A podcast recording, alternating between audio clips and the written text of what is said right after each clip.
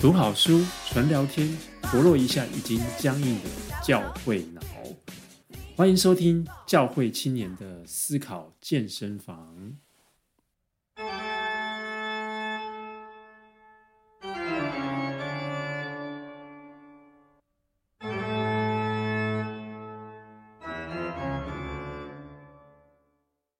啊，欢迎来到教会青年思考健身房哦。那我们今天非常开心啊，邀请到邱慕天。慕天是我们认识也蛮长一段时间哦。从回到台湾之后呢，然后就记得他有一次，反正做一些演讲，他会邀我一起跟他一起配搭这样子。可是我们其实没有很多时间、很多机会，其实深聊啦。那但是就是常常看到他在。不管在《醒报》或是在这个 FB 上写一些文章，都是非常的犀利跟勇敢哈。所以呀，他们今天他要来跟我们聊被讨厌的勇气哈。怎么样？那慕天先跟大家打个招呼吗？嗨，大家好，呃，热情的呃听众大家好。嗯啊呀，对，那今天对跨越不同的时区哈，总算约到慕天的时间。对，那呃，慕天，你还没有什么要再？再自我介绍一下的，因为我要介绍的是，呃，《被讨厌的勇气》这本书已经很畅销了，过去几年卖了好几百万本。然后他他的作者不是阿德勒，但是他是一个日本的作者，叫岸见一郎，然后跟另外一个叫古贺实践的合写的。那这本书我觉得它很适合作为阿德勒心理学的一个导论，因为它很浅显易读，而且也也也也在网络上资料很好找，比起。一百年前的阿德勒本人的心理学的原著，应该是更容易阅读的。那我我自己，我自己相对来说就是，呃，我觉得我觉得可能每个人吧，生命的成长其实会会会受到会受到会受到这样的阿德勒心理学的帮助跟启发。那我知道外面谈的很多啦，那我可是我比较好奇，就是说，哎，那你当初是怎么会接触到？因为你是直接接触。阿德勒的心理学嘛，你不是那个时候还没有读到这本书，就是说好奇一下你你的这个历程啊，或者怎么样，可以跟我们分享一下吗？好，我当然是在大学的时候，因为我大学念的这个呃外文系的文科哦，所以所以对于很多西方的史哲、人文、社会的各种的各种的理论跟学者，其实都都有涉猎，所以呃当时。阿德勒我也知道，就是心理学这派，阿德勒、荣格或者精神分析的拉冈，呃，后面呃德勒兹等等等等人，呃梅洛庞蒂，很多很多重要的学学派，我都是有一些涉猎。可是对阿德勒主要的印象还是在我大学毕业以后去念神学，我去美国，很快我二十四、二十五岁的时候就到美国念神学，要那时候觉得自己想要去追寻真理，或是。确认自己作为一个基督徒的身份，并且把福音的实践当成我生命的重心。结果我在那个地方听到了，接触到阿德勒的心理学。原因是我的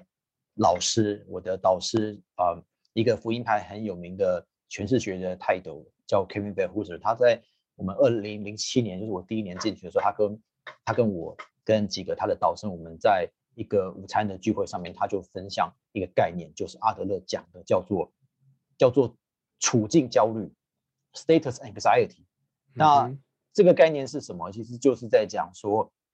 我我们会在自己的每个人生阶段、每个选择，我们我们都会都会受到一些社会上面的期待的制约，或是跟旁边人比较，什么样才是你的典范？我们都在 copy 模模拟周周遭的典范。所以他他注意到我们是神学生的身份，可是也注意到我们其实很多人都还是年轻人。嗯、那、嗯对，所以我们的认知还蛮受到呃周围的对我们的定义的影响。例如说，你到二十几岁的时候，人家就会看你第一份工作是什么，你现在拿了什么样的一个学历啊？还有说到了三十岁、二十五岁，人家会问说你有没有交往对象，然后也会去比较你你交往对象条件怎么样，证来证明你自己的身价跟等等的。所以我们都透过很多这些东西去确认别人跟自己的 status。那对我来说，那时候那时候在那堂。那场聚会里面讲完之后，我是很慌的，我非常慌，因为我回去就想到说，我以前，我以前有呃一起玩的同学朋友，那那其中特别是高中以前的，那我高中小学，特别是越往前面的话，我念的学校是越好；越往后面的话，因为我一段时间就是越来越找不到在学校里面循规蹈矩读书的目的，就就就就没有找回自己的路线。那到后来神学是我一个重新把我自己人生的方向抓得很清楚的一个自己的选择。但是在神学这条路上，我反而发现我以前更久以前那些跟我一起玩的同学，他们可能也很混，可是他们没有念神学，他们在做什么？他们就去经商。他们就去做，嗯、他们就去做其他，开创其他的事业。那结果在跟我同年纪的时候，二十五岁、二十七岁，他们已经有些已经很成功了。我就发现我在网络上会看到他的名字，嗯、那件事情给我很大的 anxiety，因为、嗯、因为对对我来说，我觉得哎，我们我们以前都有相当的，就是可以比较的过去，就是我们可能也都是有很叛逆，那我们有一些我们自己知道才华跟。跟本事，我们我们有一些东西，我们是想要去跟别人不一样，但是我们觉得，我觉得就是说，我们一定都是很有能力跟跟有想法的人，所以我会我会跟我身边的这几个同学比较，当然我不是刻意比较，当他们名字在那个年纪被我看到的时候，我是很慌的，因为我不知道我念神学真正的影响力跟前途在哪边。对，嗯，呀，我就想到好几点，一个就是说，你其实，在学业上，其实某种程度。在大学那段时间还蛮特殊的，蛮边缘的哈。那本来想说找到神学这条路，好像可以感觉找到你的呼召了。可是好像一边在走的时候，又发现其实好像还是有这种很很强大的焦虑感。我分享一些，就是像我最近才在呃，因为有人继续问我。念神学的，就年轻人会问我去海外念神学的，我说我又会回顾起那时候经历。我最近也有写几篇文章在谈，呃，神学院，特别是在海外念神学院，年轻人出去念是一个什么样的一回事？那，呃，我很具体的讲，就是它是一个经济报酬率很差的一个选择，嗯、经济报酬率很差，它并不是不用钱，它它需要它需要你预备一些钱，但是它绝对不是你有办法赚钱的一个。一个专业的一个投资的方向，但是它同时又还蛮困难，就是它在对在在学习的要求上，它非常非常 intellectually demanding，就是很要很要求你，你必须有一定的花很大量时间，而且能够把不止一种原文，语就英不止英文都能够学好，所以它它的困难度跟要求其实都很高。那我们不要以为，也不要误以为说。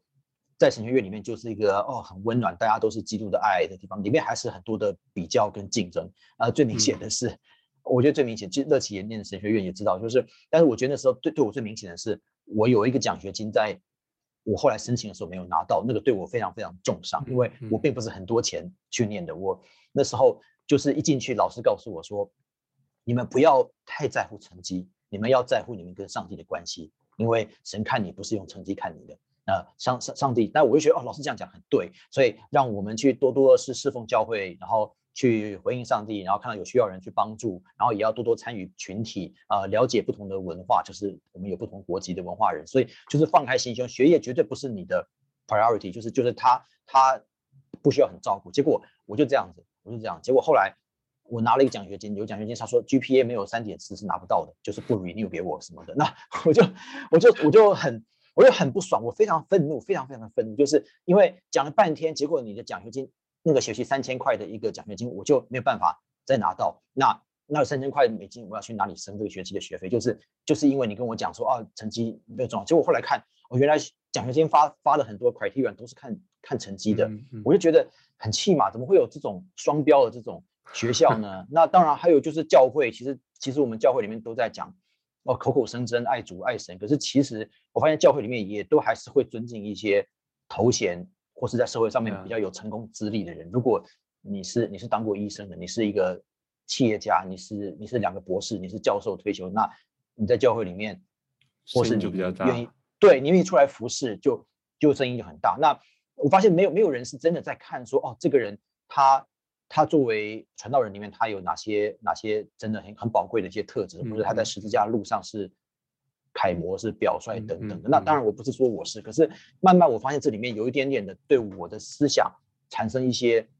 一些 corrupt，就是一些一些破坏。因为我觉得我当初好像有点很天真的，就觉得哦，只要侍奉主，一项好处都不缺，然后天上的赏赐都会给你。可是我发现没有啊，奖学金的赏赐跟教会里面的这些称赞赞美，其实他他都还是蛮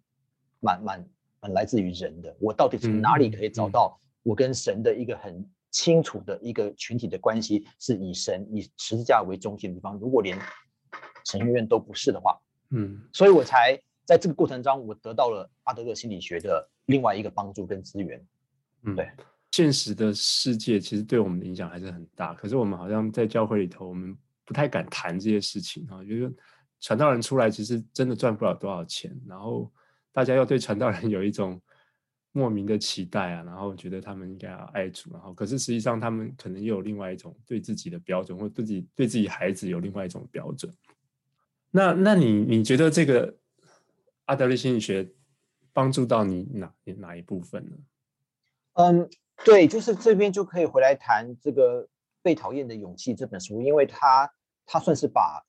把我们可以从阿德勒心理学得到的这个帮助都，我觉得把它整理的蛮清楚的。就是其实这个奥地利的心理学家阿德勒他有一句话，我觉得蛮有名的，就是叫做“幸运的人一生被童年治愈”。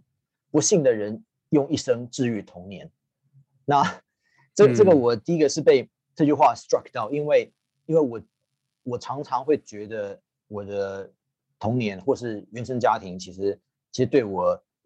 对我后续的一些性格的扭曲有很大的影响，就是很大影响。阿德勒认为人在十岁前的时候没有自己决定的能力，但十岁开始之后会有一些。但是我觉得我持续受到这样的一个。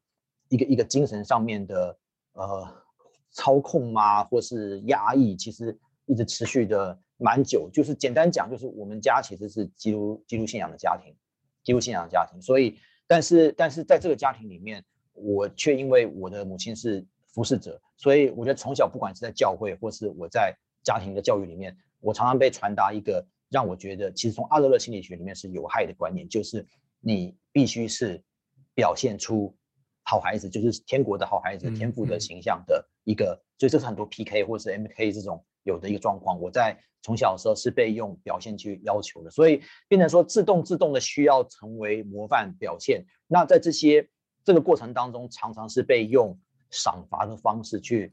去规规训跟规范我们的行为。阿阿德勒其实非常反对这一点，他认为不要有任何的。赏罚，不要用表现主义去定义人的价值，因为特别是小孩子对这件事情是没有没有抵抗力的。所以我蛮久以后就看到说，因为很少是被认为说哦自己是被无条件的爱着，而是说很多事情你会觉得这是有条件，是因为我今天能够得到这些是我做得好，我是因为我表现的好。但是如果但是反过来说，我也可以用我的表现去操控我的父母亲，嗯，就是说就是说，如果我。我一旦不爽，我就烤烂、摆烂，或是我就自残。就是有些小孩子就会用这个方式去制造关注。如果如果没办法得到正面的关注的话，他用比较简便的方式去做这件事情。所以，所以这个都是童年的时候会有一个很大的的的压抑。到到家庭以后，我们的社会关系更展开以后，其实只是这个这个原生家庭这个样子的一个往外的扩展。因为到了社会里面，更没有人会因为因为你是你而接纳你而认识你，别人会看你的外貌、长相。学业、你的学历，对吧？你的、你的、你手、你手中所有的资源，啊、各种的方式来评断你这个人是不是有价值，是不是是有多少的，是有多少身价？你的地位是我的上级还是下级还是平级？就是每个人都开始用这些方式去扩展。所以从以前在家里面展现出来的价值，如果他不是一个很，如果小孩子不是一个觉得说我我自动觉得我很有价值，because I am。Who I am，就是如果我不是因为我自己这样就很有价值，我是被接纳的。那慢慢的，他这样的一种延伸，就阿德勒心理学在这本《被讨厌的勇气》里面就会说，他这样的人其实是在社会上是没有独立，在精神上面是没有独立的，因为他可以被很多外界的东西去定义他跟控制他。那这种控制导致他产生的就是呃自卑跟自大两个极端。其实我们会碰到很多人是这样，就是他的自卑其实是自大一个表现，他的自大其实是自卑。为什么有些人？要要炫耀，他每张图放在 IG 上面也一定要修图，对，因为他可能对他自己原本的长相是不自信的，他觉得一定要去怎么样怎么样去修才可以，或是说他觉得每个东西去把别人得到得到最多的暗赞，那个是他价值的来源，他不会觉得说我今天可以随便发一张图就贴，他一定会很仔细的去 curate 去去编排里面的每一个文字的内容，所以我们都做了太多的事情在尝试去讨好别人，去索取别人对自己的认可。嗯、那我们也很不自觉的把父母亲或是呃师长很多人期待放在我们身上。很多人说，而且我很怕一件事，我我从小被被说被人说很聪明这件事情，所以、嗯、呃对，所以会怕这件事、啊。我会怕，我会怕。我的我的怕不是不是我自己内在的 fear，而是说因为因为。我只要做了一些什么东西，我有时候想低调就不行，就我想低调啊，我不想宣传。例如说，例如说我做过智力测验，然后那个智力测验成绩是是是是非常非常跟我的学业成绩是你看不出来，我那个自己测验可以那么高。但是这件事情后来就被老师讲出去，那结果后来后来我妈妈知道会，她也很骄傲，她甚至会去跟别人讲说说啊，我们家小孩是一个天才什么。那我我惨了，就是意思是我我没有想要自己去讲，可是如果如果这件事情被宣扬出去以后，那那是不是他们就评价你？接下来就评价说，那为什么、嗯、为什么你没有相应的表现，你就变成一个 underachiever，你就变成一个懒惰，嗯、就是你变成没有发挥潜力的一个人，你一定是有问题。对，你不是不能读书，你只是不想读书，你只是懒，你只是你只是故意的叛逆，或是你只是还没找到方向，就是开始各种的道德的这些标签就会贴到身上。呀，那呀，我觉得啊，好辛苦，好心疼哦，就听起来。就是说，我们没有办法看到那个每一个人的独特性，然后我们就在一个很已经被这个世界给框架住的一种框架在看人，所以我们我觉得甚至是传道人，当然传道人本身有时候也是一样，就是说我们其实我们每个人的独特性都很不一样，然后可是我们没有训练那种心胸去看到每个人的不同。我可以想象说你在教会，如果你当传道人，如果我是。牧师，我就想哇，这个年轻人思思思想这么快，然后读这么多奇奇怪怪的书，就是会让我很没有安全感，会不会？就是我觉得，就是说，我觉得照照正常来说，就是我们没有办法去接纳这种很很不一样的人，然后我们也没有这种训被训练的背景，因为我们从小就是这样被在同一个同一个框框、同一个标准下就被被训练出来的。对，我觉得。所以热情，你刚刚讲的这个很好，因为如果如果反过来说，当我开始被要求，或是我自我内化说好，那我就要表现得很优异的时候，那又造成了别人受到威胁的感觉，就是别人会，例如说，例如说，当我开始说啊，我也很注重穿搭，然后然后你这个人开始就是哦，好像把自己弄得也很光鲜亮丽，也文武双全，也什么这样子那种感觉的时候，那那结果呢，人家会人家就会又套用另外一种刻板印象，就是。呃，不管是仇富啊，还是什么的，就是就是会开始觉得你是一个有威胁性的人。那阿德勒的这本书，就是这本书《被讨厌的勇气》里面也提到这个问题，就是那都是因为我们把彼此当做竞争关系的的对象。就是为什么我，你刚刚讲传道人，为什么传道人跟主任牧师是竞争关系，而不是合作关系呢？如果我在里面哦表现的讲道讲的比牧师还还好，还有说服力，解经还更深入，结果会有很喜欢我，那我是不是功高震主？可是。阿德勒心理学其实他对各种这里面关系都有界定，所以他把它界定叫做个人的心理学。他觉得他的心理学是首先把每一个人自己的架构跟框架处理清楚，就是我们每个人其实照理说我们不应该别跟别人是这样的一种竞争关系，因为竞争关系导致最多的不幸就是你应该做什么事情，别人怎么样跟你有什么关系？就是我我们其实应该照阿德勒心理学是我们不应该要。接收别人对我们的期待，我们也不需要把自己放在跟别人比较。就是社会上面人们怎么看你，你怎么看别人，这个是你你应该去理清楚。就是别人要怎么去评价我，这不是我能决定的。可是我可以，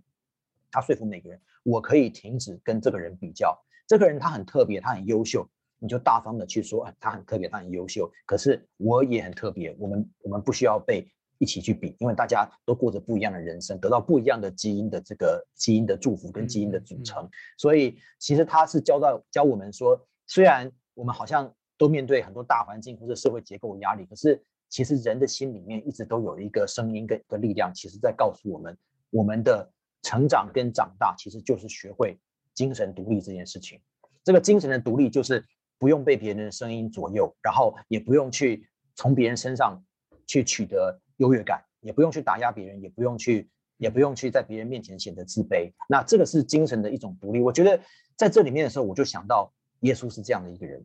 嗯，你你同意吗？同意啊。我们先晚一点进到耶稣好了。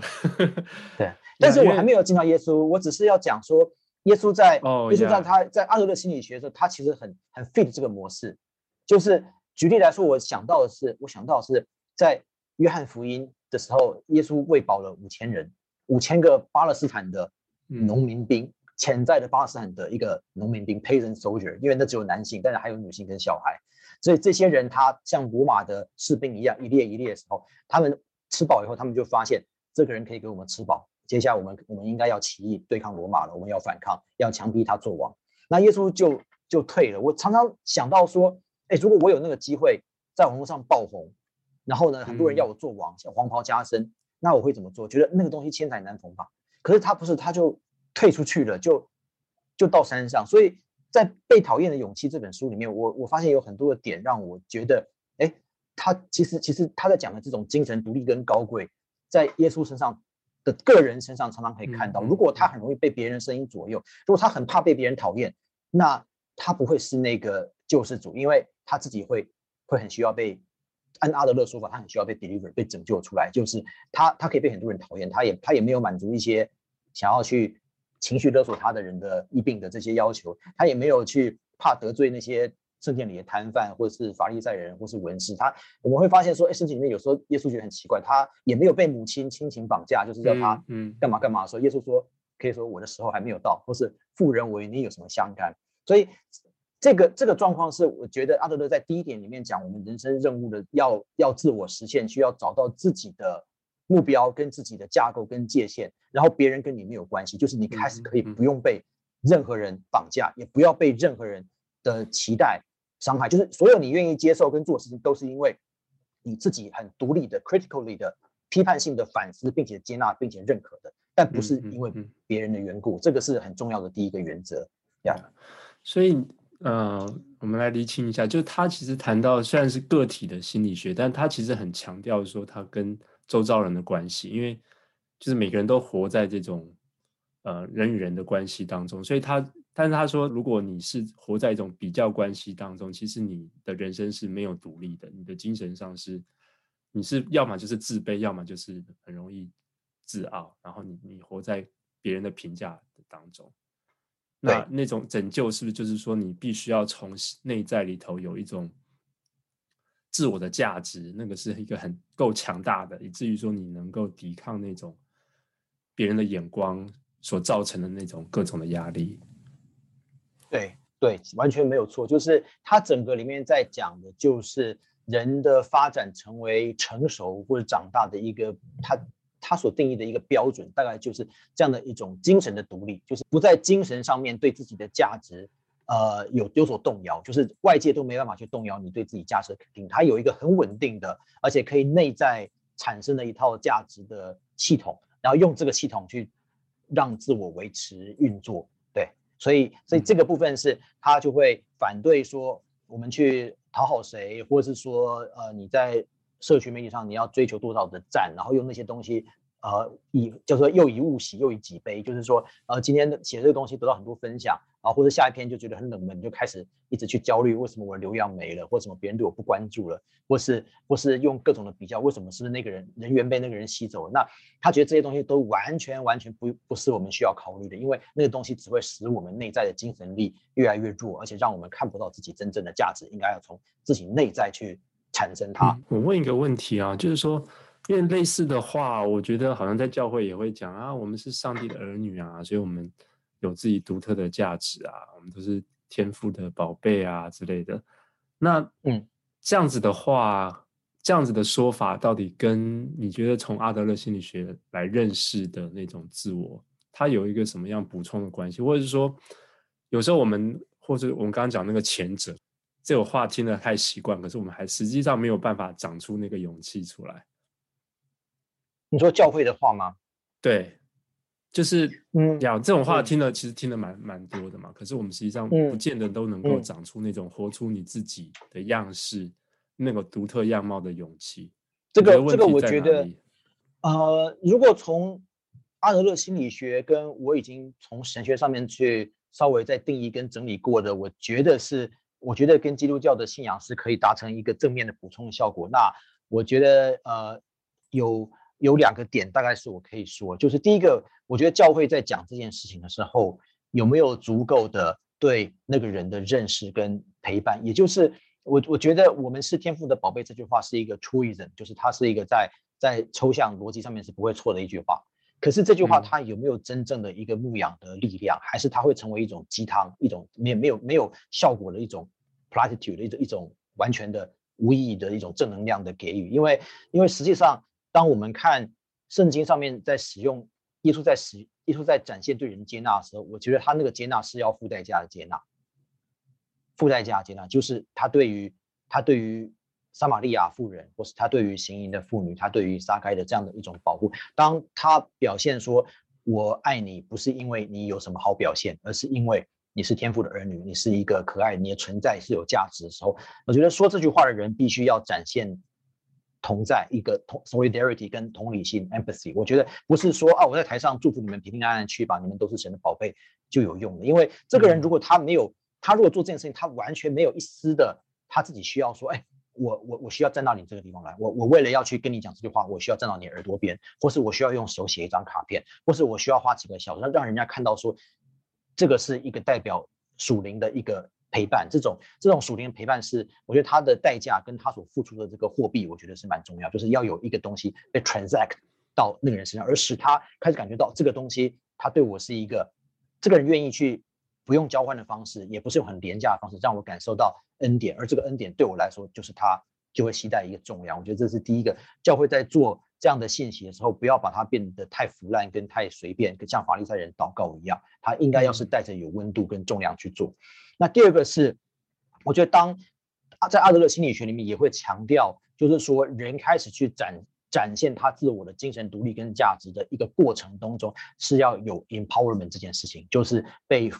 被被赋能，被感受到我是有能力，我是有能力回馈以及帮助社会的。呃，所以我觉得教会或是属灵的华人里面属灵环境也常见的一个状况是，我们剥夺了我们想要帮助的对象回馈跟展现他成长的能力，也就是有时候不应该是由由由牧长把话讲完，对不对？由他去展现他能够去再帮助更多小小的朋友，或是他能够回来帮助。这些牧长什么？我们的宣教也不是说我们就把自己的东西带给他，而是应该是让我们也变成他们服侍的对象。所以，如果我觉得这些教会在讲这个属灵演艺人，他如果他不能够先示范他自己的软弱，或者说我其实是需要你们的，我我能够今天站在这边，我是需要你们成为我的听众，或是我需要你们指出我软弱，我需要你们为我祷告，我需要你们告诉我。我我讲了些什么话是让你们觉得不舒服？我如何去等等，有很多方式去索取，让他们得到需要，让他们可以回应，那建立一种真正的平行的伙伴关系。这个平行的伙伴关系很重要，否则我觉得教会里面在在给予这种称赞的言辞或是这些劝勉的言辞的时候，他还是有点难免的产生一种上对下的情怀。而阿德勒心理学是彻底反对任何这种上对下的关系的，他认为人跟人之间。要建立的是一个对等的关系，就这种对等，它不是上对下，它可以有它可以有不同的功能，可是他们一定有一个互相性。所以我觉得教会里面的牧养要要慢慢去避开这样的一个一个一个上下上下的关系，就是即使是很潜在的要避开。那我说第一个就是他要有付出，然后第二个就是在这个过程当中要让被陪伴的人、被关怀的人能够彰显自己的能力跟价值。当他能够开始贡献、彰显价值，以及他的伙伴关系成为另外一个。给予的一方，那他们会建立一个平行的这个互为依恋的 interdependent 的关系。那我觉得这个人他的他的精神就会慢慢的走向独立跟健康。嗯嗯。但是有时候我就会发现说，其实甚至连牧者可能还没有也没有经历过这种，呃，就我刚刚讲，就是还还是会怕嘛，就是说，嗯，你太特殊了，然后然后我我的价值是被。比如说我，因为我我我在教会，我的价值就是讲道啊，大家赋予我的责任就是讲道。可是你讲到比我好，你读那么多书，然后你这个思思想这么快，那我就觉得我我没有价值了。然后是以至于说没有办法真正的去看到你的那个特殊性，然后给予你。帮助你去发展你的那个特殊性，然后让你真的是能够被 empower 起来。那我觉得那个可能都是在一种比较不健康的状态上，其实那个比较或是那种内在的匮乏，我觉得在都都有。可是你你如果讲我的话，我我不会这样，就是我我会我第一个我没有那么好，我有很多的缺点。如果前面那个例子是我的话，就是然后第二个是我我会逃诶、欸，就是说就是说我以前我以前不太会逃，后来我会逃，嗯，就是说就是说一旦一旦我感觉到我的存在已经让别人觉得不舒服的时候，嗯，我我会我会去逃，但是我我是为了成熟的缘故去去去躲开。那那我以前以前比较不会，但我觉得后来很重要，就是例如说。当当你跟一个人打球，我们都在打篮球嘛，对，就是如果如果你发现对方根本赢不了你的时候，啊，你就要放水啊，你就要放水，就是说让这个东西有来有往。那我觉得那个完全不放水，我觉得哦，我把它摧毁了，我把它 crush 了，那好过瘾哦。那那有什么意思？就是说，我觉得很幼稚的人才会觉得这很有意思。可是阿德勒的心理学会强调说，当你一个人精神很强大的时候，其实你你跟他不是竞争关系，你是伙伴，其实你是要建立他。所以即使是一个看起来像竞争的篮球比赛。我们今天又不是在打 NBA 总冠军，我应该他代表什么？所以我，我当然是说，我我希望能够透过这样的一个竞技过程去帮助他。如果教会里面我们的目的是成就彼此的话，那有人把教会里面当成一个自己大展歌喉或者是雄辩滔滔口才的场场合，那也很糟糕啊！就是你人家到底是看见你，还是看见神，看见基督在我们当中做王？所以，所以我呃，我不敢说以前，以因为以前我我真的有些事情可能相对的时候。看不清，可是可是后来我会有意识的去避免自己的存在变成一个变成一个让别人不舒服的人，就是我我其实就其实就是就是赶快赶快逃啊，赶快撤离啊，或是装作装作装作没有能力就。对，后来结果蛮有趣的，你后来也慢慢走出你自己的一条路哈，因为你应该是你是二十出头就去读神学院嘛，你就先去华生读嘛，然后后来呀，那你现在后来慢慢也走到这个。呃，媒体工作，然后现在要去再继续读神学嘛？那你可不可以也聊一下你你这个过程当中的一些，比如说这个透过阿德勒心理学怎么样帮助你走出？当然不止阿德勒心理学，还有信仰啊，怎么样帮助你走出一条这个很不一样的路？阿德勒的心理学它有分。这个在这本被讨厌的勇气里面，其实分成三三块嘛。因为我们刚才比较多讲的是第一块，就是强调人人如何去把自己发展成一个独立、一个成熟人。那这个其实是透过自我价值的建立、自我自我实现的目标产生的。可是其实它还有另外两个很强调的关系，就是一个就是呃交友，交友就是就是交友的这种社会关系，还有另外一个是爱爱的任务，就是亲密关系。那我觉得我后来其实从在教会或是经过这一个标准的教牧神学训练，但是要走出来的这个过程当中，我我当然第一个有有感觉到说，好，首先是呃教会环境可能它它不是一个，它还是一个我我们有很多的很多的包袱的地方，但是这个不表示这不表示神不会透过他做工作，或是不会透过我们可以用其他的方式去帮助教会得到一些。呃，刺激或是让神的名可以得荣耀，所以后来，呃，如果要说媒体的话，比较多一方面跟我家人在做的有渊源，因为我们我们家的媒体服饰比较接近媒体这一块，然后还有另外一块就是跟我自己，我自己喜欢在感觉后来感觉更更想要被神差派做一个文化的宣教师，或是一个搭桥的、嗯、搭桥的者，在公共神学上面，也就是。把神学跟公共领域之中之间的关系跟对话的方式建立一些，建立一些很好的素材，帮助基督徒更入世，就是用基督的方式去入世，也帮助帮助这个信仰可以活化。那我觉得教会其实不管不管如何，如果牧师他没有对社会有很多接触，牧师毕竟有点困难，那会有会需要很多牧养上的帮助，不能够只透过教会里面讲到，因为他在生活当中有很多领域的学习。那我觉得媒体是一个。去在双面，在宣教以及在门训上面一个非常重要的一个侍奉的区块，但是没有被太多人看重，所以这这块是我后来回到台湾以后，我希望去走出的一个过程。但是在这个过程里面，我觉得阿德勒的心理学在这个地方，他有一块，我觉得他他留在那边没有去 address，就是我们前面讲到说，他很强调人变成一个你只要管好你自己就好的一个个人。就是你别人的事情都跟你无关，就是说别人要不要改，别人要干嘛干嘛都跟你无关。就是你能够劝他，你能够把，你能够告诉他该怎么做，可是你不要去控制它，你也不要去期待它。就是说，你就把你应尽的这个提醒提醒到就好了。那媒体它有点不一样，因为媒体里面它更多的时候，或是宣教的过程当中，它更多的强调对话，也就是社会关系当中，我们更需要去重视别人在什么样的处境，然后我们要更好的对这个处境产生认知以后，用适当的方式去引导跟影响。所以，对于引导跟影响别人这件事情，我觉得是反而是在在神学以及在我们做宣教士跟做一个福音的使者这件事情上面，我们会很。强调跟着重的，因为你不可能说哦，我现在按照讲阿德勒心理学，我今天讲到就是一个讲我想讲的，我完全不管会有个什么需要，不可能，就是说啊会有需要是他们的事情，啊会有要不要吸收是他们的事情，不行。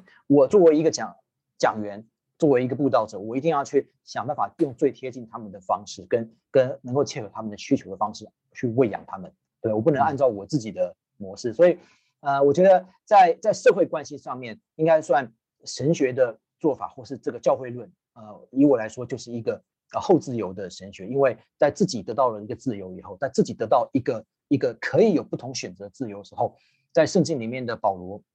或是一个宣教这样的一个典范，是让我们要去服侍比我们软弱的弟兄姐妹，以及要面向他们学习的像他们，但是不是被他们控制，而是我们很自主的出于爱而愿意成为众人的的仆人。我觉得宣教里面第一个让我看到说，在媒体里面我们不断的去。尝试让自己能够更贴近社会的脉动，还有读者的需要，因为媒体不可能是一个没有读者的媒体，就是它是一个大众媒体，是而且是 mass media。如果你没有去管 mass，你变成一个 niche media，叫小众的，或是根本就是一个一群有特殊癖好者，那就是关起门来做，那就不符合媒体的精神，也不符合宣教的精神。所以，我觉得，我觉得从三十岁以后，反而是在媒体里面，我做了这件事情以后，我慢慢再把。这个功课跟阿德勒心理学里面去做平衡，因为有有时候的确会让我们好像为了太贴近我们想要去服侍人。例如说，如果今天教会里面都很重视有钱或者很重视头衔，那你是不是要在你头衔上面去灌点水？如果大家都还是很注重外表，都是外貌协会，那你是不是像我之前，我之前还要去执法？对，我你是不是不能够？你是不是你是不是不能够就秃头了，然后就就你就跟年轻人是不是看起来就有一个代沟？就是。就是看起来外表就有代沟，所以所以好像说我们还是要有一点点的去在社会上面去注重这种所谓的 etiquette 或是这种 social credit，但是要要迎合到什么程度？我觉得它一直是一个一个一个原则界限调整，在什么样的程度是是保罗所说的那一种那种体贴的服侍，又什么时候好像有点被世俗的价值观拉走，而没有让基督被充分的彰显？我觉得这个功课是在公共神学里面蛮蛮 delicate 蛮细致的一个一个界限。嗯嗯。所以你刚刚讲到是说，嗯，其实，呃，觉得你在做媒体，其实还有一部分是对话。那感觉阿德勒这边讲到，就是说他，你就不要在乎别人，好像有一点差异，是不是？你刚刚想要澄清的是这一点吗？对，就是他对于在乎别人这件事情讲的比较少。我相信他不是不在乎，嗯、就是，但是他他的功课，他想要帮助大家先建立一个很清楚的的的的。的 boundary 的一个一个一个界限跟框架，例如说，我们最常见的这种强制，就是以爱为名的强制，对父母亲对孩子，或是我们的福音朋友想要对悟道有非信徒，我们都会有很多强制，说啊，你活在罪恶当中，或是你你还小，你不懂，我们都想要去。这样强，而而那个人就没有办法成长为一个完整的个体。其实阿德勒心理学是想要先帮我们看到说，第一个，我们自己在受到很多外在这种情绪勒索或强制。第一个，我们要把它推开，说那些都是别人的东西，那不是我自己。我需要我需要去抵抗他们，我我可以被他们讨厌，我也要建立我自己。第二个是说，要意识到我们对别人方式是不是在打压他的完整性跟他的发展的路线，是不是有一点不够开明跟揠苗助长。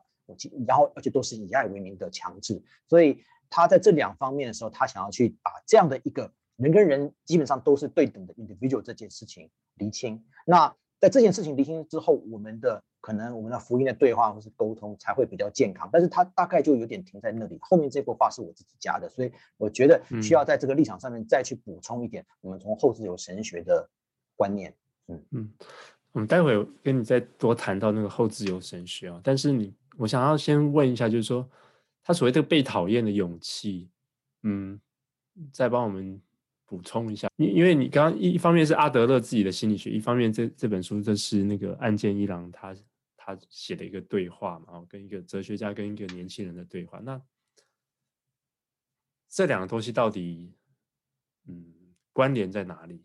它跟勇气的关系在哪里啊？哦，跟我觉得跟勇气的关系，就是因为，其实，在华人的社会，我们会常常看到，就是没我们就是没有勇气做自己，对不对？嗯、我觉得在亚洲社会，因为他这个日本人写的书，其实我觉得会把这个东西拉出来当标题，其实蛮明显，因为我们都还是一个蛮服从的社会。呃，我我自己以前特别不是，但是但是实际上我，我我为此就是我觉得身上背了很多剑，所以就是要作为一个叛逆的人的代价。所以，呃，被讨厌的勇气其实可以说是来自阿德勒的一个说法，就是，但是当然，当然这个话需要解释，就是他他认为我们不要不要想去讨好别人，就是讨好别人的想法不要有。那如果我们没办法讨好别人的话，那就会有人讨厌你。那那被讨厌的勇气就是说。你你就是要有勇气做一些事情，你觉得对，但是即使会被别人讨厌。那例如说，他有一个例子，有一个例子是讲到说，以前在班上，小学班上的时候，有有一群人在欺负一个女生，那只有一个男生去为她说话，结果这个男生去为她说话，去保护她不被欺负的时候，那群人就嘲笑他，跟贴他标签啊，说你是不是你是不是喜欢他，你喜欢他丑八怪啊什么什么的。可是这个男生不是，他对他没有那样的一个情感。所以也不是两个人有真情什么，可是他就需要面对千夫所指或是大家的不接纳，去做一件独排众议的事情。而这件事情就是勇气，因为在别人能够理解他跟认可他，跟有一群人出来帮他平反，说这件事情上了新闻，大家都说他对，哦，这个男生是英雄。之前就即使没有，他都要他都要有，他都要有办法做这件事情。而做这件事情的勇气，按照《被讨厌的勇气》这本书，其实就是一个被讨厌的勇气，因为他作为一个他自己认为。对的事情，所以这件事情是道德的勇气，也是一个成为殉道者的勇气，也是一个呃独行其路，就是说认定自己认为对的价值，就要就可以接受别人不认同你、讨厌你、误解你这样的一种勇气。而这个勇气是需要，不然我们其实天生来，我们其实都会觉得说，最好是大家都爱我，最好是大家都认可我，最好是父母亲也不要反对我，最好是没有有人嫉妒我。但是他觉得你一定要去接受这个东西。如果你不敢接受这个东西，如果你怕有人讨厌你跟误解你的话，嗯、你什么都做不了。你自你你的自我，我觉得是破碎的、溃散的。呀，嗯呀，这个观念真的很重要。就是说，我们真的天生就像我，我大概成长背景也是，我们我在家孩子比较多嘛，所以我就会比较嗯想要嗯按照别人的期待啊，把事情都做好啊，然后甚至不要让人家操心这样子。所以就是说。可能或者说整个华人，我后来才理解，就是最近才理解说，其实其实勇气在信仰当中是一个非常非常核心的要素。如果你没有勇气的话，我觉得你信仰根本就没有，嗯、你就没有信仰了。就是说你，你你你没有道德勇气，你你没有活出你自己样貌的勇气，你没有为义去说一些公道话的勇气，然后你你没有对，所以你没有。跨出舒适圈的勇气，就是说啊，发现信仰好多核心的部分都跟勇气这个这个 virtue 有关。可是我觉得我们在教会里头很少，到从小到大，我好像没有很少听到过什么讲到说告诉我们说，我们真的要有很有勇气去做，嗯，做一些选择。我觉得比较多就是呀，你知道吗？就是一些 常常听到的这些。属灵教导，那那你会你会去怀疑吗？嗯、就是说，你觉得如果讲了勇气，这些牧师为什么不讲勇气？是他们因为他们没有勇气去讲勇气，讲勇气需要勇气，是不是？我不知道哎、欸，我还没有想到这一点。我只是觉得说，其实勇气真的是，我才慢慢发现勇气真的非常非常重要。你相信这位上帝，基本上你就是一个一个勇气。然后你因为你要活出那个上帝对你的呼召，这个东西要好大好大的勇气。你不是只是随从个别人对你的期待这样子。我我想起来一点，我特别可以补充的差别是，嗯，阿德勒心理学里面就是在也在这本书里面有提到被讨厌勇气里面，他觉得活在当下是给人勇气的一个方式。但是我从基督教的信仰，我大概不会同意这个说法，就是他觉得人只有当下。是对他而言是最有把握的，所以如果你连当下都没有办法去坚持你自己的真正的忠诚，你觉得你今天这样这样做之后就可能获得什么什么什么的，好，他觉得这种计算，或是你或是被困在过去，因为被过去限制了，所以你现在只能怎么做，或是因为你未来想要怎么样怎么样，你未来想要升官发财，或是能够在党里面有地位，所以你现在不敢去得罪谁，那他觉得这个东西都是让人消失勇气的东西，因为最后是被那个那些东西 condition 被那些东西限制住了，你现在可能做的真正的抉择，而那些东西就会让你的勇气融化掉。那我觉得，如果从基督信仰的话，呃，当下我觉得当下他也可以说，那那如果当下才重要，那我们当下为什么？需要去顾及一些事情，那什么都不要顾。可是我觉得基督信仰是让我们从永恒回来定义当下。所以我要说有未来这件事情，可是我更相信的是，这是从永恒定义的未来。也就是说，说我觉得基督徒的勇气应该是在永恒底下。例如说，像希伯来书讲的那个云彩见证人，其实他们他们当他们用永生去看他们生命中做的事情的时候，他们就会做一些非常非常在这个世界上看起来又是边缘人。又是很疯狂的一些事情，因为因为他们他们不在乎这个世上能不能给予他们得到的报偿，他们也没有在乎说这些东西十年后是不是给我一个学位，是不是二十年后有人给我诺贝尔和平奖，都没有在算这个，很多人都没有得到，到死也没有得到他们所报偿的事情。可是基督信仰让我们真的看到永生的时候，说神是那个会报偿的人，神是那个呼召我们走这条路的人的时候，我觉得那个勇气是是巨大的，是这个是教会里面应该强化的一个。门训的教导也是应该操练的的视野，我觉得这个视野最后让让我让我看到，呃，我我不需要去在当下跟未来或是过去做一个抉择，我会觉得很多事情在当下我做的只是因为神的缘故，而后面所发生的事情，就按照阿德勒心理学说法，我觉得即或不然，那又如何？因为我已经按照神告诉我的话，我已经去遵循了听听从了神给我的一个呼召，所以。我可能做一些事情之后，刚好得到，例如说，我写一篇文章，刚好之后这篇文章正确了，扩散了，然后很多人赞同了，媒体报道了，七八千个赞涌进来了，那也被讨论了，那很棒，很棒，很棒。那那那我就说，以前我会把这看得很重，哦，这个是 good。可是有时候我同样写了一篇我觉得很重很重要的言论或者报道，结果最后呢，人们就刻意去边缘化你，不理你，也没有引起，也没有引起演算法的关注，什么都没有。但是我自己以前可能就会觉得啊。我是不是哪里没弄好？我是不是应该再转贴到哪里哪里身上，或是我应该再去 take 某个大咖去帮助我去扩散它？嗯、我以前会想这件事，可是后来慢慢的我就觉得不需要，都不要管，我就是继续的把神给我的声音，把我领受的启示，把我在圣经里面得到的，把这个时代应该要有的信息就写出去。我开始不去管媒体常常会管的事情，就是 SEO 怎么扩散，然后谁会去转贴，什么时段要转发。我发现媒体开始去非常非常琐碎去。蹭流量的时候会变得蛮变变得蛮惨，他没办法去培养一个真正的有勇气的思想家跟一个说真话的 speaker。我而我觉得信仰要我们不要去看这个东西。嗯嗯，啊，对，我其实，在读这个阿德勒心理学，就是也是有一些疑惑啊，就是说，哦，读这本《被讨厌的勇气》，就是因为他很看看重当下嘛，然后他就是说你，他对比那个。呃，弗洛伊德这种决定论，就是说你不要被你过去的，就是说弗洛伊德可能就是说你你是因为被你过去的这些儿时的或是背景所影响，那他就说你你要活在当下，你要决定说你要开始过一种不一样的人生之类的，我就有点简化哈，但是就觉得说这样是不是有点太太乐观了，太轻看了那种过去的伤痛？那你今天又把这个永恒的向度又带进来，就觉得哎，的确我们就是。嗯，其其实他讲的这个理想是很好，但是如果没有这个信仰，或是在那个背后，我觉得有信仰的话，应该更容易帮助我们有这种这种勇气去活出真我，或是活出那种一个上上帝呼召我们要做的这些事情的的这样子的一个动机啊。那你要不要再多聊聊？就是说这个跟后自由神学，你刚刚有谈到好几次。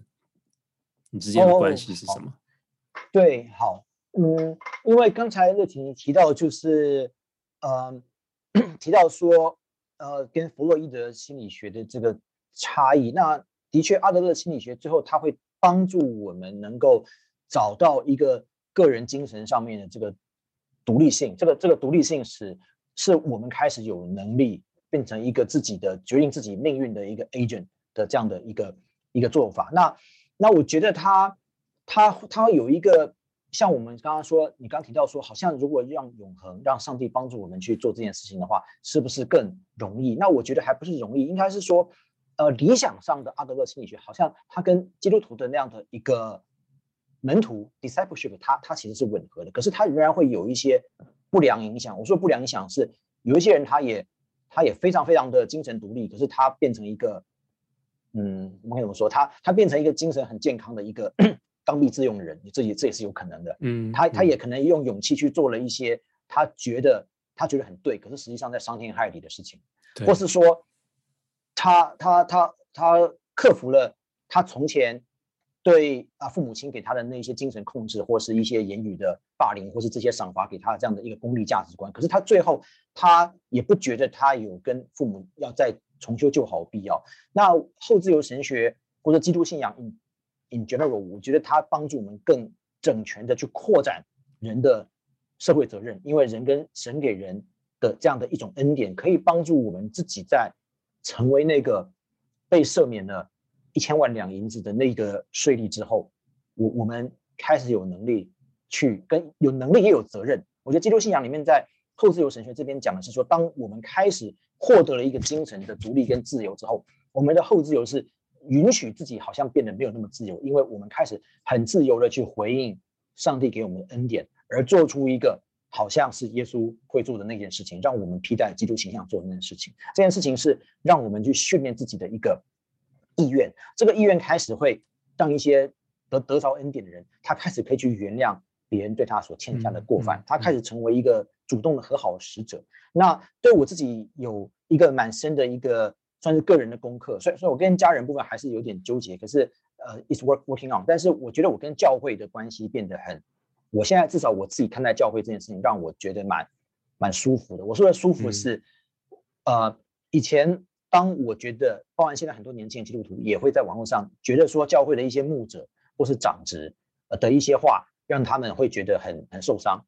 他们在教会教会里面，他们的人际关系受伤，他们的信仰也受伤，所以这些都是受伤的小羊。这件事情是是存在的。那我不避讳说，我过去我我也觉得自己是一个受伤的小羊，但是虽然也有人对我好，可是我觉得在教会里面我没有找到那种我这样的一个奇葩边缘人的一个很。完完整的一个理解跟被爱跟那样的一个福音的恩典，可是当我得到之后，我现在回过头来是可以让看待我现在看教会的长子，或是或是有些人会觉得哇，为什么现在教会里面还是很多奇奇怪怪现象，还是很多做法是很吊诡的，或是怎么的？但是我现在都觉得说，那是因为他们都是需要被福音调整，跟被被被神学的观念启发了，所以我开始不会觉得我跟。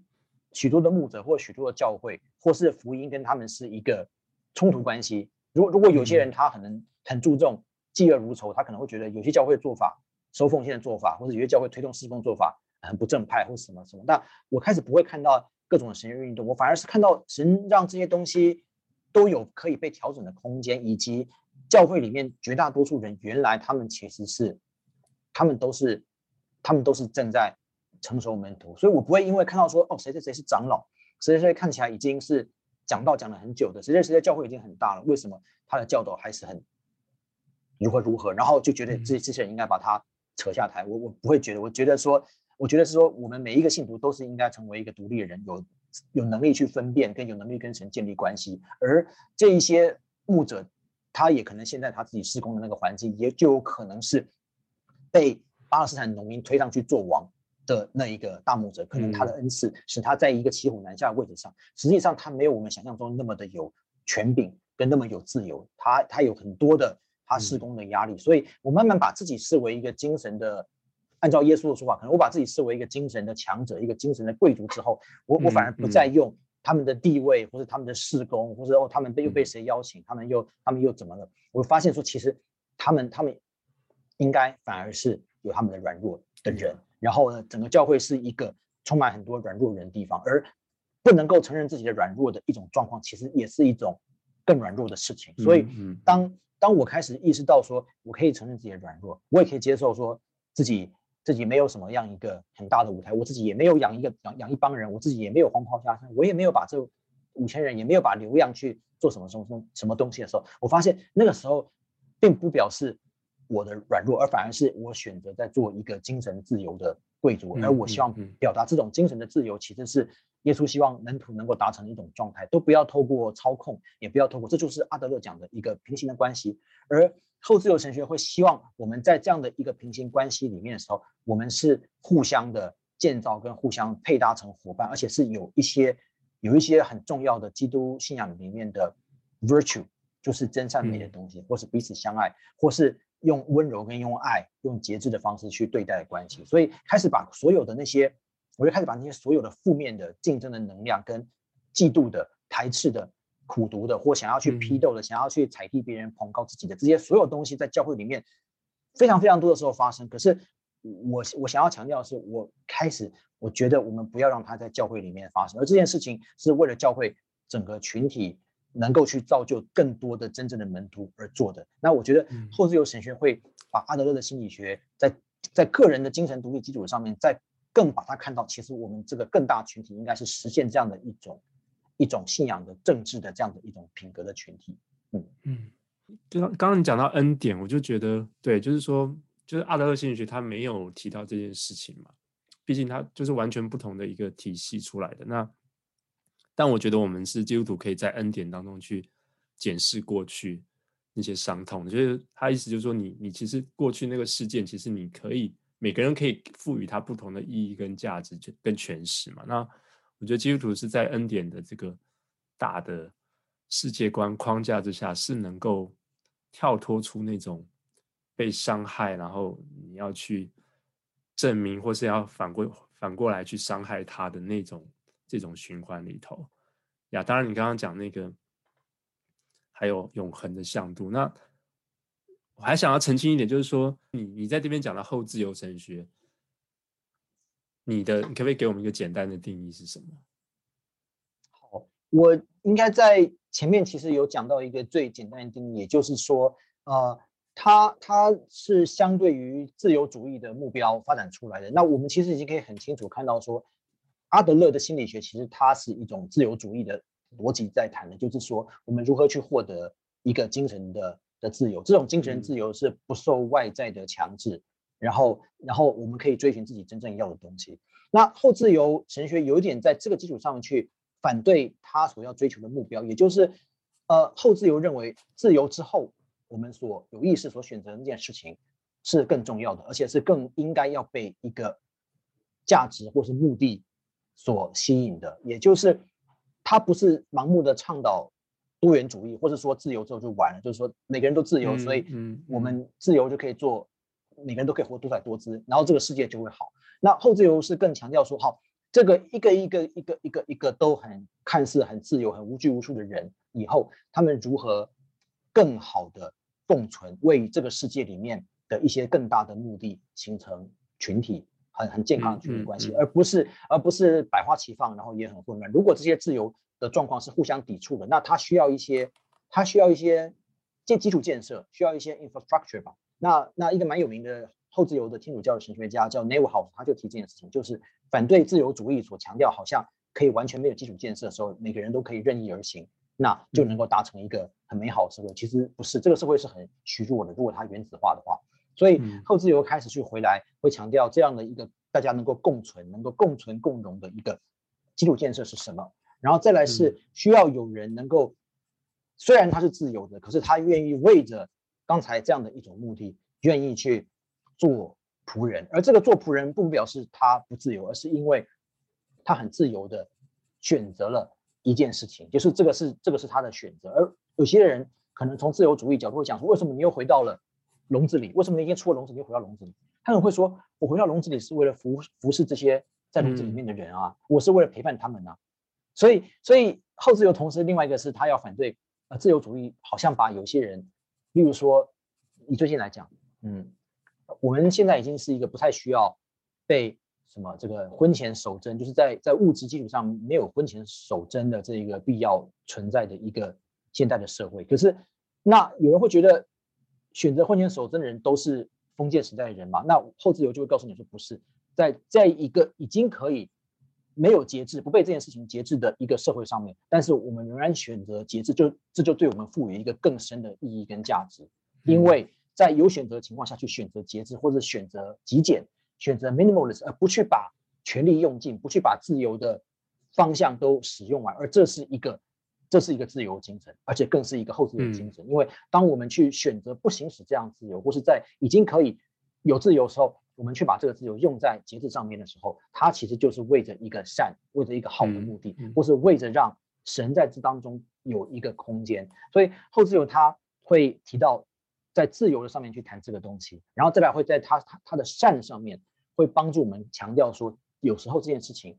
就是为着让这个整个社会群体的脚步能够更协调、更一致。我举一个例子，就是保罗在哥林多前书里面讲拜偶像的祭物那件事情。保罗说：“你们这些信心很强的，可以吃这些拜偶像的祭物，可是要为信心软弱的人，你应该要去避免绊倒他而不吃。所以这是一个后自由精神的运用，也就是保罗强调的是这个群体里面大家在不一样的脚步，所以希望有一些人走在比较前面的，回过头来拉他们一把，而这个拉就是为了大家都能够一起去通过，有最多人能够一起通过那个赛道，像跑马拉松的最后能够跑完。可是如果一个真正自由社会或是自由主义社会，他可能会觉得说。”跑在后面是跑在后面的问题，跑在前面是跑在后面的优势。为什么前面跟后面人他都是个个体关系？可是后自由就会说，你们这些后面的人，你你们在跑很快的时候，你们的你们的风速干扰到他们了。你们吃了祭物吃的很爽的时候，他们的信心软弱而跌倒了，因为他们在偶像的事情上面他们还没有过，所以我们应该要陪伴他们慢慢过这个，而且即使暂时的去 accommodate，就是暂时的去顺应他们的这样的一个还没有进化的一个。神学观也无所谓，因为这这不代表你就软弱了，跟他们一起软弱，嗯、而是你是这代表你更刚强，所以你可以跟他们一起软弱。嗯，所以在群体的方向上面，后自由的神学会帮助我们从从原本的这样的一个独立上面，再得到一种独立之后的一个我觉得更好的一个社群的整体的观念，去帮助我们社会有更多的 coherence。嗯，所以我可以这样解释，就是自由，就说你刚刚把这个阿德勒心理学比较放在自由主义的这个。这个框架里头，那就好，某种程度就是把打破那种过去对我们的束缚，让我们得到一种精神上的独立性跟自由。可是你讲的后自由是某种程度，就让我们愿意自由之后，我们仍然是成为不自由的，甚至我们去成为别人的奴仆，或者去为了服侍别人去限制我们自己的自由，然后呃，进而去把这个群体的关系，然后或者社会的关系带来一种更。更和谐，或是更美好的，但是那种和谐又跟那种过去那种没有打破那种封建制度的那种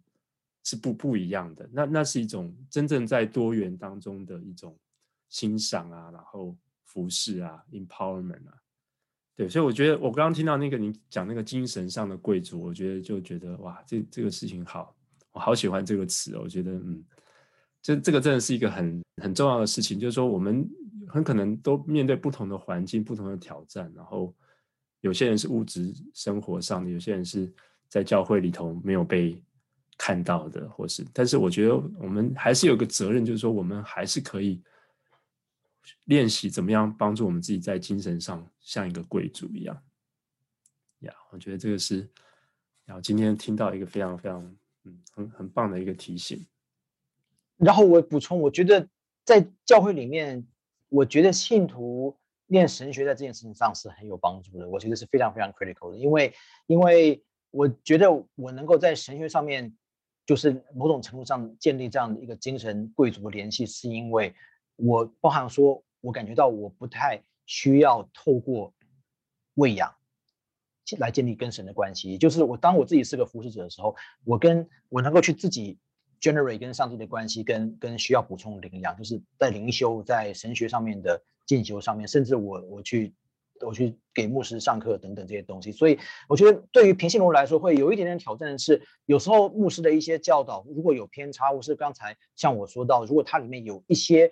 不够不够不够完整跟对等，它仍然有一些阶级上面的操控，或是有一些有一些这种交换跟这种。肯定，例如说你有服侍就就是好，或是你有奉献就是好等等。那我觉得他其实都在伤害信徒每每个门徒里面成为一个成熟门徒的这一个进程。所以我会觉得说，第一个就是，当然我们希望牧师开始去注意到什么样的牧养是真正的耶稣式的牧养这件事情，他没有强制，也没有也也没有把自己累垮。然后再来是，我觉得信徒需要在在跟神的对话、跟灵修、跟对神学的把握上，都要这个也是新教精神，就是我们必须要能够自己能够去吃干粮，这件事情非常非常的重要。否则我们会有点还是像是没有自由时候，或者说有点像天主教时候那个模式，就是我我们至少我们的永生，或是我们救恩的确据，或是我们跟神的关系的那个那个 validation，那个那个确据，它有种程度上仍然是掌握在一个教会里面的人际关系，或是或是一个结构里面的